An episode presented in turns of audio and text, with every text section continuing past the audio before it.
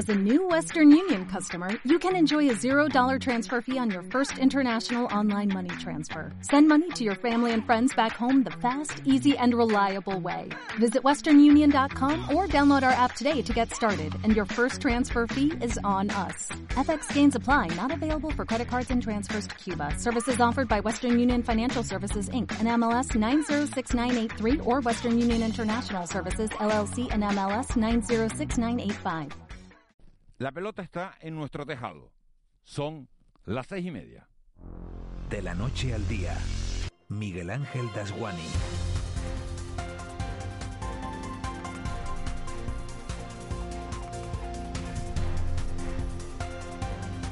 ¿Qué tal? Buenos días. Si alguna vez se han preguntado si los canarios somos una sociedad madura, no se preocupen porque en el plazo de un mes tendremos la respuesta. La cuenta atrás para la finalización, la medianoche del sábado, de un estado de alarma que nos ha ayudado a controlar la pandemia en España, pone en nuestro tejado la pelota con la que jugamos. Y va a ser nuestro civismo o nuestra inconsciencia lo que hará que la tendencia de contagio siga a la baja o se vuelva a descontrolar. Cuando digo nuestro, no me refiero al comportamiento del gobierno canario, que también, sino al nuestro como ciudadanos, porque el gobierno de Pedro Sánchez ha puesto también a las autonomías en un aprieto, excepto Baleares, que ha cogido la delantera. Una buena parte del país estamos a la espera de que la justicia nos diga si las autonomías, como hizo ayer Canarias, sin tener aún esa seguridad jurídica, podemos establecer o no los famosos toques de queda. En las tres horas de radio que iniciamos en este instante vamos a hablar de todo ello. Vamos a contactar también con los sindicatos de policía porque creen que esta indefinición política puede dejarlos a ellos como los malos de la película, y analizaremos también la decisión de la Unión Europea de valorar la propuesta de Biden para liberalizar la patente de las vacunas y acelerar a nivel mundial ese proceso de vacunación. De este asunto, de cómo se va a tratar la propuesta en el seno de la Unión, vamos a hablar esta mañana con el eurodiputado Juan Fernando López Aguilar. Este viernes seguimos muy pendientes, además, por décimo día consecutivo, de las tareas de búsqueda de Tomás Jimeno, y les vamos a contar cualquier noticia que pudiera producirse al respecto. Después de un análisis exhaustivo de un montón de rutas marineras, parece que la última sospecha, si ha huido por mar, es que Jimeno pueda haber pasado por Gran Canaria y estar en estos momentos en algún punto en alta mar entre la costa africana y el archipiélago de Cabo Verde. En nuestro repaso a los sectores más afectados por la pandemia, hoy hablaremos con Santiago Martín, portavoz y secretario del colectivo de feriantes de Canarias. Después de un año largo sin poder trabajar, se abre ahora una posibilidad real de que puedan hacerlo, habilitando unos espacios especiales para que puedan montar sus atracciones en algunas localidades del archipiélago. Nuestro desayuno de esta mañana lo vamos a compartir con el senador del Partido Popular, Antonio Alarcó, recién llegado de las elecciones madrileñas, y con él vamos a analizar la política española y también ese deseado control de la pandemia, porque Alarcó es un reputado profesional en el mundo de la medicina. A las nueve, repaso informativo a lo que haya dado de sí la mañana, previa con Juan Luis Monzón de lo que nos espera en el mundo del deporte este próximo fin de semana. Vaya palo, por cierto, ayer el del Lenovo. Y luego, como cada viernes, tiempo para conocer el lado más humano de una voz de la radio o de una cara de la tele. Hoy toca tele. Y hoy vamos a recibir en nuestros estudios a una mujer todoterreno, a Alicia Suárez. Si la buscan en internet descubrirán por qué lo digo. Estuvo en El Hierro cuando llegó a la Telecanaria, de ahí pasó a la redacción de informativos y se atrevió a ponerse delante de una cámara para presentar durante unos años los informativos del fin de semana. Ahora se cuela en nuestras casas cada martes por la noche para contarnos un programa muy trabajado sobre a dónde va nuestro dinero. Seguro que con Alicia se pasan un buen rato. A las nueve y cuarto, nueve y veinte, se incorporarán a esa entrevista Raúl García, Marita, el abuelo y Roque, para ver qué titular le arrancan a nuestra invitada. Y ya saben que en el control está un día más, y que nos dure mucho tiempo, José Luis Molina Moli, que es el técnico revelación de la temporada. Él se ríe porque siempre está de buen humor, y además hoy estrena nueva casa. En la redacción, Marlene Meneses, y en la producción, Eva García. Sería un placer que nos acompañaran en este trayecto diario que nos lleva de la noche al día. Empezamos. De la noche al día, Miguel Ángel Dasguani. seis y treinta y cuatro, vamos con los titulares de este viernes siete de mayo. Caja siete te ofrece los titulares del día. Eva García, buenos días. Muy buenos días. A lo bobo, a lo bobo, llegó el viernes. Llegó el viernes. Se van las semanas, bueno, eso lo digo todas las semanas. Vaya semana, esta semana ha sido rara porque, claro, en Tenerife sí ha sido fiesta el lunes. Empezamos con una fiesta el lunes, eh, pues fiesta el lunes, ¿no? Sí, el día tres. Pero que nosotros trabajamos, ¿no? Sí. Entonces se te hace como largo, ¿no? Es como cuando te vas de viaje, te vas en el avión, tú no lo llevas, pero te, no, can... además esa pero fiesta, te cansa, ¿no? Esa fiesta... Y dices, estoy cansado por el avión, y dices, tú no lo has llevado, pero, esa... pero cansa. Esas fiestas raras que son en un sitio sí, un sitio no. Por ejemplo, Santa Cruz La Laguna, que pasabas de Vista Bella y ya no era fiesta, y esas cosas, pero bueno. Bueno, la pregunta de, de la semana ha sido, ¿qué va a pasar cuando acabe el estado de alarma? Y el gobierno de Canarias decidió ayer que de momento... tenga seguridad jurídica o no, mantiene las actuales restricciones. Acaba el estado de alarma, pero no acaba el, el virus. Eso hay que tenerlo muy en cuenta, porque hay que decir que eh, continúa, por ejemplo, el toque de queda. Así lo anunciaba el presidente Ángel Víctor Torres, y hoy se publica en el B O C y se remitirá al Tribunal Superior de Justicia de Canarias. Precisamente, el presidente en funciones, Antonio Doreste, reconoce que colisionan derechos fundamentales, que existen muchas dudas y que en cuestión de días llegará el pronunciamiento de este tribunal, y probablemente después, si se recurre, lo hará al Supremo. Escuchemos a Torres y a Doreste. Vamos a mantener las medidas actuales. Mantendremos los controles obligatorios en puertos y aeropuertos. Mantendremos la posibilidad del toque de queda, también la limitación de personas en grupos, tanto en el ámbito privado como individual. Limitaremos también el número de personas en los lugares de culto y el cierre perimetral. Se publicará mañana en el Boletín Oficial de Canarias, y a la vez que se publicará, se enviará al Tribunal Superior de Justicia de Canarias para que lo ratifiquen. Lo... Y se produce una colisión entre esos derechos fundamentales regulados en la Constitución y la decisión que adopte la autoridad gubernativa. Por justificada que esté desde el punto de vista sanitario, existen dudas sobre si esa autoridad gubernativa autonómica tiene o no tiene competencias para restringir estos derechos fundamentales. Bueno, pues a ese debate jurídico que se produce en España se suma el debate en el seno de la Unión Europea sobre si hay que liberalizar o no las patentes de las vacunas. La Unión Europea se reúne en Oporto, y hoy va a empezar ese, ese debate. La presidenta de la Comisión, Úrsula von der Leyen, ha explicado que pronto se dirigirán a las farmacéuticas para abordar este asunto. Horas antes, el presidente de Estados Unidos, Joe Biden, respaldaba la propuesta que aspira a suspender temporalmente los derechos de propiedad intelectual de las vacunas fabricadas contra el COVID diecinueve, una medida que podría servir para aumentar significativamente la producción y permitir que las inmunizaciones fluyan también hacia los países pobres. No obstante, la canciller alemana Angela Merkel se ha opuesto, según una portavoz del gobierno alemán, crearía graves complicaciones para la producción de vacunas. La Unión Europea está también lista para estudiar cualquier planteamiento que permita enfrentar la crisis de manera efectiva y pragmática. Por ello, discutiremos cómo la propuesta de Estados Unidos de levantar la protección intelectual de las vacunas podría lograr ese objetivo.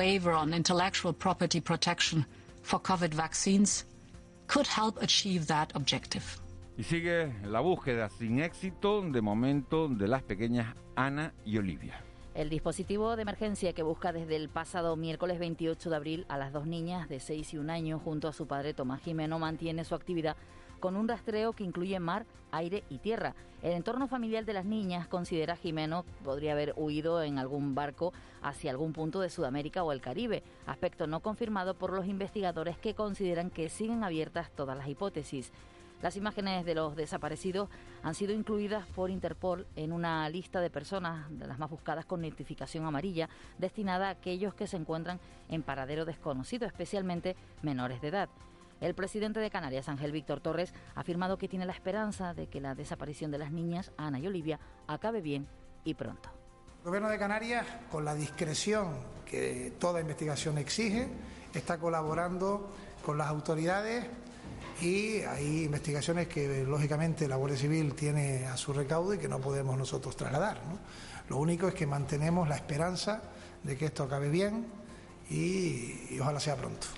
Hay que decir que en las últimas horas Cruz Roja ha salido en apoyo. El consejero del Gobierno de Canarias, Julio Pérez, y Cruz Roja apoya también una ley, como reclamó Pérez en el Parlamento, que obligue al reparto de menores migrantes no acompañados. El presidente Antonio Rico respalda la aprobación de una ley que obliga al reparto por toda España de los menores inmigrantes no acompañados, cuyo grueso continúa en las islas. Tras el anuncio por parte del portavoz del Ejecutivo canario, el presidente de Cruz Roja se ha mostrado partidario para que estos niños y niñas tengan una integración más adecuada. Yo creo que cualquier cosa que nos lleve a una integración más adecuada y más correcta a estas personas que han llegado a nuestras costas, que son menores de edad, pues es fundamental e imprescindible.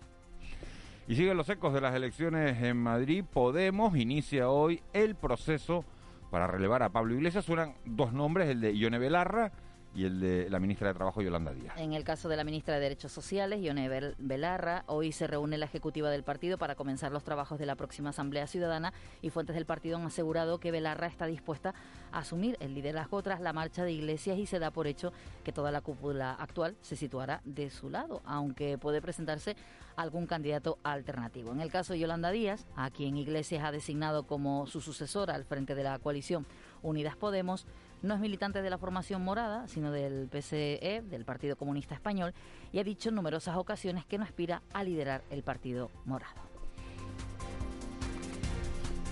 Y hoy terminamos con ese éxito de la convocatoria de los Premios Canarios de la Música. trescientos setenta y cuatro trabajos optan a ser premiados. Son sesenta y dos inscripciones más que en la última edición, que fue en dos mil diecinueve, porque la del año pasado no, no se llevó a cabo por, por la pandemia.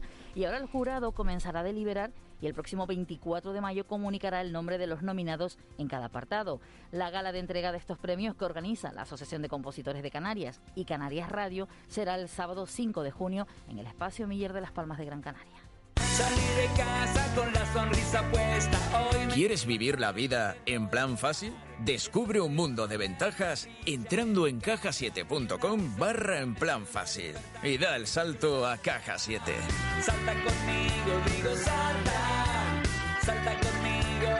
Para, para, para, para. seis cuarenta y uno, vamos ya con el deporte. Un día grande para el Villarreal, que se mete en una final europea, va a jugar contra el Manchester United.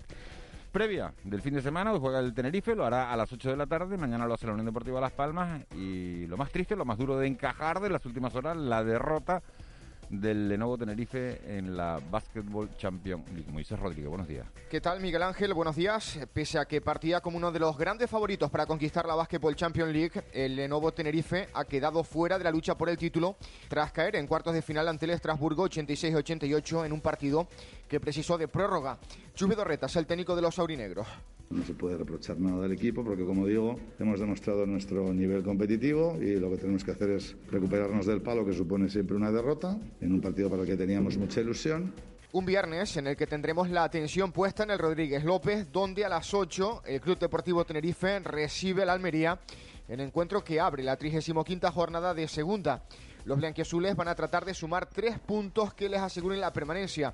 Lo dice su técnico Luis Miguel Ramis. Eh, bueno, yo soy un equipo potente con jugadores inteligentes, ¿no? Con lo cual las dudas tendremos que creárselas nosotros al rival, ¿no? Nosotros tenemos también nuestro potencial. Este encuentro te lo vamos a contar como siempre aquí en Canarias Radio desde las siete y media. En cuanto a la Unión Deportiva Las Palmas, el lateral Ale Díez, al igual que han hecho días atrás otros compañeros, se ha mostrado partidario de la renovación del técnico Pepe Mel, al que considera el entrenador idóneo para afrontar el proyecto de la próxima temporada.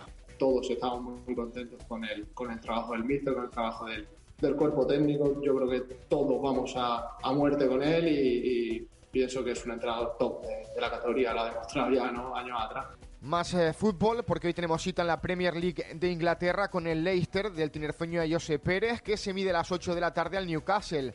Y cerramos los deportes, Miguel Ángel, con golf, porque estamos pendientes a dos citas importantes. En Costa de Eje se celebra el Islas Canarias Championship, prueba del European Tour, donde el gran canario Carlos Suneson marcha por el momento en el puesto ciento catorce de la general. Y en Carolina del Norte está en marcha el Wells Fargo Championship, donde Rafa Cabrera Bello no ha arrancado bien. Se ha situado en el puesto ciento veintidós después de la primera jornada. seis cuarenta y tres, Eva García, ¿qué tiempo hace este viernes? Pues un poquito de todo, porque habrá cielo azul, sol y nubes. En el caso de las nubes las veremos en cantidad variable en Lo la cara norte. Lo intuía porque te veo manga corta y tú cuando, generalmente tienes la rebequita. Eso tiene otra explicación, pero no lo voy a decir por la radio. Las veremos en cantidad variable, Su, no me agarré esta hora. Las veremos en cantidad variable en la cara norte del archipiélago y no son descartables algunas de evolución en la vertiente sur y oeste de las islas occidentales. Las temperaturas cambiarán poco, Las más cálidas se van a registrar en la zona de costa, como es habitual, entre los veintidós y los veintisiete grados, y el viento será del nordeste flojo a moderado. El más intenso se prevé durante la primera mitad del día. En el mar habrá olas de uno a dos metros.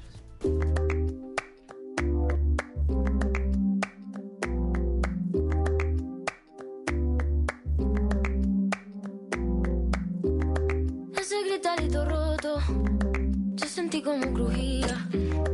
Antes de caerse al suelo, ya sabía que se rompía. Uh, está parpadeando la luz del descansillo. Una voz de la escalera. seis cuarenta y cuatro. Marlene Menezes, buenos días. Buenos días, Miguel Ángel Dasguani. Te lo he dicho así con la voz un poco tímido, porque no sé si me voy a meter en un charco a con ver. Lo que voy a decir. A ver, a ver. Iba a decir, la sobrevalorada Rosalía. ¿Está sobrevalorada?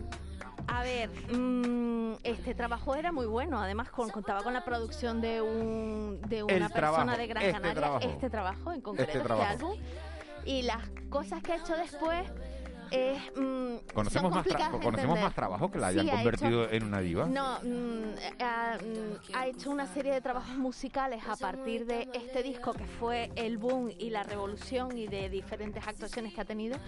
Y bueno, ha cambiado bastante su estilo. No, pero es bueno el tema, ¿eh? Es muy bueno. Este, este álbum en concreto, que fue con el que realmente se dio a conocer y que, vuelvo a repetir, está producido por un canario y que es el que le ha dado ese toque, eh, pues la, la lanzó mundialmente.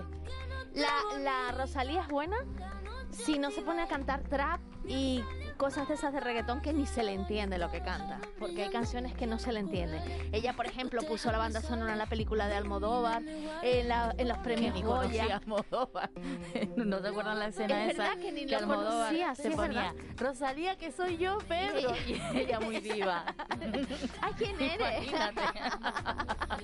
Claro, para Pedro Almodóvar, imagínate lo que Claro, claro. Y luego en, lo, en los Goya, aquella canción que interpretó prácticamente pues a pelo, con un coro que fue espectacular. Eh, hay canciones que ha hecho maravillosas, pero después... Después le vamos a preguntar a los oyentes si está sobrevalorada o no Rosalía. Bueno, a los oyentes les, les importan otras cosas, ¿no? La verdad, que más, sí. más importante. Pero bueno, tienen el teléfono, ya lo saben, seis tres ocho, nueve uno siete, nueve nueve tres. seis tres ocho, nueve uno siete, nueve nueve tres. Pueden contar si está sobrevalorada Rosalía o no, o pueden contarnos cualquier, cualquier otra cosa. Vamos, Marlene, con las portadas de los periódicos. En titulares, el periódico El Día. Canarias mantiene el toque de queda y las restricciones. La imagen es para la piscina de La Guancha que no moja. En sumario, a una columna, tres detenidos por el asesinato de un hombre en A D G y Bermúdez denuncia un desequilibrio inversor a favor de Gran Canaria. En Canarias siete, Canarias mantiene sus restricciones tras el estado de alarma para controlar la pandemia. La imagen es para Guayadeque, que reestrena El Camino de las Bestias. Y en sumario, dos columnas, las islas no aplicarán el peaje en carreteras. Diario de Aviso se centra en la investigación de un velero que navegó frente al puertito la noche de la desaparición de Ana y Olivia, con una infografía que muestra la ruta de ese velero. Y en sumario, el Lenovo cae en las primeras de cambio en la Champions League ante el S I C Strasbourg. En la provincia, Canarias mantiene el toque de queda y las reuniones limitadas. La imagen es para Nicolás García, que logra plaza en los Juegos. Y en sumario, detectada la nueva cepa india en el marinero ingresado en el Negrín. Y los empresarios fían la recuperación a una campaña de vacunación que no va bien. Bueno, pues la noticia del día está clara en todo el archipiélago. El gobierno de Canarias, que ha decidido, aunque se acabe el toque de queda, mantener la situación tal y como está. Controles en puertos y aeropuertos, toque de queda, la gente se va a tener que ir a casa a las once de la noche, y también habrá límite en las reuniones, límite de personas en, la, en las reuniones. Después ya veremos lo que dicen los tribunales y si esa decisión que ha tomado el gobierno de Canarias y que se publica hoy en el B O C tiene aval jurídico, tiene respaldo jurídico o no lo tiene. Vamos con la prensa nacional. A nivel nacional, el periódico El País a dos columnas. El cuatro eme abre la batalla por el poder del P S O E en Madrid y Andalucía. La imagen, el conflicto social se enquista en Colombia. Y en sumario, el Supremo critica el decreto que le obliga a revisar las restricciones. En el periódico El Mundo, Sánchez admite su fracaso, pero no variará el rumbo del gobierno. La imagen es para Susana Díaz, bajando las escaleras del P S O E andaluz, unas primarias sin empujones. Y en sumario, las comunidades autónomas disponen de miles de vacunas de AstraZeneca almacenadas sin utilizar. En A B C hablan de la derrota del P S O E, tensiona el partido en Andalucía y Madrid. La imagen es para Susana, que ajusta cuentas con Pedro. Y en Sumario, sois unas ratas. Es un audio de la número tres de Podemos, el cuatro eme, que revela la guerra interna. Vanessa Lillo se llama, arremete contra la estrategia de Iglesias. Dice ella lo de sois unas ratas. Sí, sí. La número tres. Sí, Vanessa Lillo. Mi madre. Y uno pensaba que estaban las cosas delicadas en el P S O E, ¿eh? Vale. Todas partes cuestionaba. Sí, sí, sí. Me ha dado no? pena Gabilondo. Gabilondo me da pena porque lo dejaron solo. Entró ayer con una arritmia cardíaca. Hay periódicos que dicen que es por la vacuna y la mayoría piensa que es porque no va a recoger el acta, porque en Madrid ya no lo quieren, ya lo usaron y ya no lo, y ya no lo quieren. En fin, vamos con las previsiones de... ¿Qué, qué ocurre? ¿Qué están en las previsiones informativas de este viernes? Pues precisamente el presidente del Gobierno de Canarias, aparte de reunirse con los consejeros de deportes de los siete cabildos, va a presentar a las patronales, eh, C E O E, la C E E, los sindicatos, comisiones obreras y U G T, las medidas aprobadas en las islas ante la finalización del estado de alarma. También informará a la Federación, Cana- eh, a la Federación de Cabildos Insulares y a la Federación Canaria de Municipios. Por otra parte, la consejera de Derechos Sociales, Noemí Santana, responde en el Parlamento a diferentes preguntas, en este caso sobre el reconocimiento de la situación de dependencia en las islas no capitalinas, y además hoy se debaten dos proposiciones no de ley sobre la situación de los menores inmigrantes en Canarias y acerca de la recuperación del uso del centro de El Hierro como recurso asistencial de día para mayores. El presidente del Cabildo de Gran Canaria recorre la oferta de la, de la Feria Gastronómica Gran Canaria Me Gusta. El presidente del Cabildo de Tenerife presenta los resultados del fortalecimiento de la conectividad de la isla en dos mil veintiuno, y los diputados de Nueva Canaria informan sobre la presentación de una proposición no de ley sobre la eh, defensa del español en Canarias. Hoy tenemos concentración de médicos en ambas provincias, son facultativos temporales del Servicio Canario de Salud que han convocado la primera de las tres jornadas de huelga, y los portavoces de la plataforma Salvar Chira se reúnen con el diputado del Común para exponer sus quejas porque utilizan fondos eh, públicos para desacreditar a los detractores del futuro del Salto de Chira. Y además hay plenos extraordinarios en Yaiza y Mogán. ¿Qué es tendencia en las redes sociales? No te lo vas a imaginar. El, el... Villarreal. Ah, sí, sí, sí, me lo imagino. ¿Te porque, lo imaginas? Sí, sí, porque... El Villarreal, pues por lo visto, hasta todos los equipos de España, la Unión Deportiva, bueno, le ha dado unas claro, felicitaciones que lo flipas, claro, maravilloso. Claro, porque ¿eh? es la... La primera vez que lleva a una, una final europea, ¿no? Después de catorce años. Es fantástico. Y, está... el Lenovo, y el Lenovo, que siempre es tendencia, hoy no. Hoy no. no claro, hoy no, como perdió. Chiquita Margadera. Chiquita. A las tres de la tarde jugó, claro. También va a ser jugó, temprano, eso iba a jugó a las tres de la tarde. Si iba a jugar por la noche, hubieran dicho qué pena, que no pena. Seguramente, pero el Villarreal, vamos, hasta, ya te digo, equipos canarios felicitándoles. ¿No hay un Otra... hashtag que pone Molly tiene casa nueva? No, pero podríamos inventárnoslo. O Molly tiene hoy. que hacer una Molly chuletada o un asadero. Bueno, Molly estrena casa. Y lo puede llamar asadero, lo puede llamar chuletada, como quiera. Lo ha estrenado en buen momento, porque como no nos reunir mucho. Como no nos podemos reunir mucho, sí. Oye, con seis, con seis vamos, Molly. Además, en las redes sociales es tendencia. Anabel Alonso publicó esta palabra, estas tres palabras: equivotación, dos puntos, votación equivocada. Bueno, le han dado por todas partes y otros la han aplaudido. Y también Ángel Gabilondo, por ser ingresado eh, por esa arritmia cardíaca, pues ha recibido mucho apoyo en las redes. Pues a ver si se recupera Ángel Gabilondo, que se lo merece, que es un, que es un señor, que es un... que es un campeón y que ha tenido mucho valor presentándose a las elecciones tal y como lo han dejado. Vamos con la crónica económica. Economía en dos minutos. José Miguel González. Bueno, pues con todo el debate a nivel nacional, que se no nos afecta tanto, sobre lo que habrá que pagar por las autopistas, José Miguel González, nuestro especialista, nos habla de impuestos. José Miguel González, buenos días. Buenos días, Miguel Ángel. Desde tiempos inmemoriales, cuando encomendamos nuestro destino a la divinidad con la finalidad de que sean cumplidos nuestros deseos, se nos exigen sacrificios para expresar al mismo tiempo los lazos de solidaridad entre los ciudadanos y la comunicación con el mundo divino, y que la armonía con esta permita y garantice el funcionamiento de la comunidad. Dichos sacrificios oscilan desde la atrocidad humana o animal a la pseudopenitencia que o bien nos autoimponemos o bien se nos recomienda. De hecho, sería complicado entender el devenir de las diferentes religiones si no se tuvieran en su consideración, tanto desde su inicio como desde la perspectiva de su vigencia. Pero este espacio es de economía, y los sacrificios que nos exigen las deidades también existen. Y existen en forma de presupuestos, tanto desde el capítulo de los gastos como de los ingresos. El poder acceder o no a la provisión de unos bienes o servicios públicos adecuados, eficientes y equitativos es parte de ello, y el tener que financiarlo a través de los impuestos también. En este sentido, la Unión Europea exige sacrificios en relación a la disposición de recursos que reparten entre todos sus países miembros. Aunque sea solo por aclarar y recordar, los fondos de Europa provienen no de una máquina incansable de crear dinero, provienen de la totalidad de los contribuyentes europeos. Sí, de personas que como tú y yo pagan impuestos y que, desde una perspectiva solidaria, los destinan a financiar actuaciones fuera de sus fronteras. Por suerte o por desgracia, vivimos en una región que recibe más de lo que da, y eso se paga. Desde España, parte del sacrificio provendrá por el ajuste del déficit a través principalmente de la vía de los ingresos, con incrementos en los impuestos que aproximen nuestra recaudación a la media europea, con una doble finalidad. Por un lado, elevar la progresividad del sistema tributario y, por el otro, reorientar conductas contraproducentes. Aunque podamos debatir sobre la oportunidad de este tipo de decisiones, hasta aquí el razonamiento es correcto. El problema surge cuando se analiza hacia quién está dirigido el incremento de la presión fiscal, y es que mayoritariamente afectará a clases medias y bajas, y ahí, desde el punto de vista redistributivo, el modelo flojea, porque la venta de un sacrificio se basa en un adecuado reparto. Por cierto, sobre este tema no nos olvidemos de la potencialidad en materia tributaria que ofrece la economía sumergida, porque esta está paralelizada con la tasa de paro y ahora mismo goza de una salud envidiable. Feliz viernes y mejor fin de semana. Con C de Cultura, C Castro. seis cincuenta y cinco, siete menos cinco de la mañana. Esta noche tenemos el Club de la Cultura a las doce y media. Recuerden que a las ocho juega el Tenerife.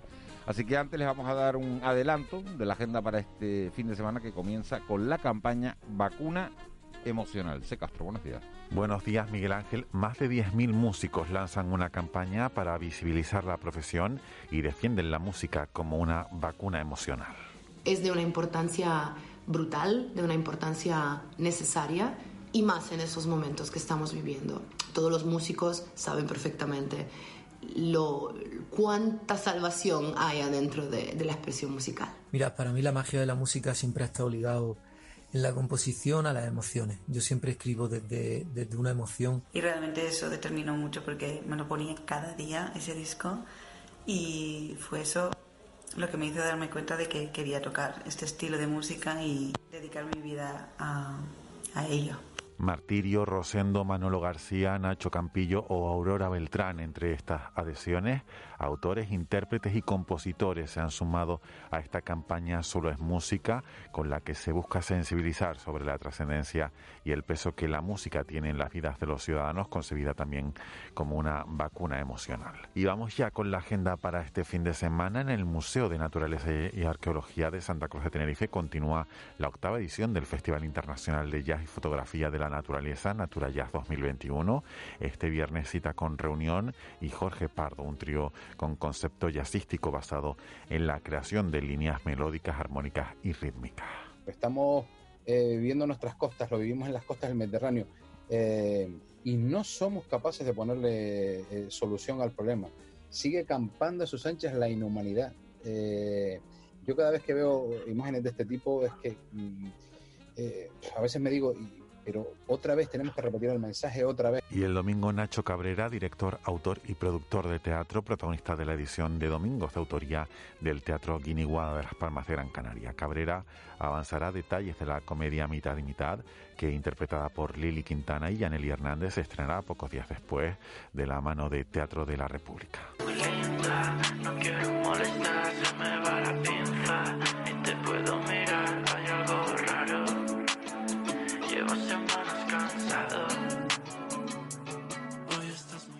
Y esta noche, edición golfa del Club de la Cultura. Nos escuchamos a las doce y media. Llegamos hablando de historia, libros y buena música. Nos visitan Jorge Fonte, que presenta el libro Llevadme al mar, basado en una historia de amor del siglo diecisiete.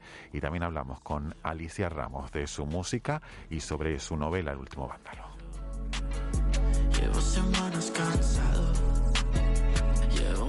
seis cincuenta y ocho, Marlene Menezes, siete de mayo, Día hoy Mundial es, de... Hoy es el Día del Taxista, así que un abrazo enorme a todos los taxistas, que coincide esta fecha con el nacimiento de Eva Perón, que fue la fundadora del Servicio de Taxistas Argentinos en mil novecientos cincuenta, por eso a partir de ese día pues se ha convertido en el Día del Taxista. También es el Día Internacional de la Pizza. Hay dos días, el nueve de febrero y el siete de mayo, así que elijan ustedes lo que quieran para celebrarlo. Y otro día hablamos del origen de la pizza. Coger una un taxi y ir a por una pizza. Venga, pues sí, buena sí, idea. Sí, ¿no? Lo, buena sí, idea. Sí. Ayer fue el día de la no dieta, hoy es viernes, puedes pedir pizza en un... Usen, usen pero no te la comas en el taxi porque te echa el taxista a gorrazos, te echa del taxi. Encima con lo que cuesta limpiarlo, sí. vas a ensuciárselo. En eh, mil novecientos, el pueblo de Breña Alta se le concede el título de ciudad.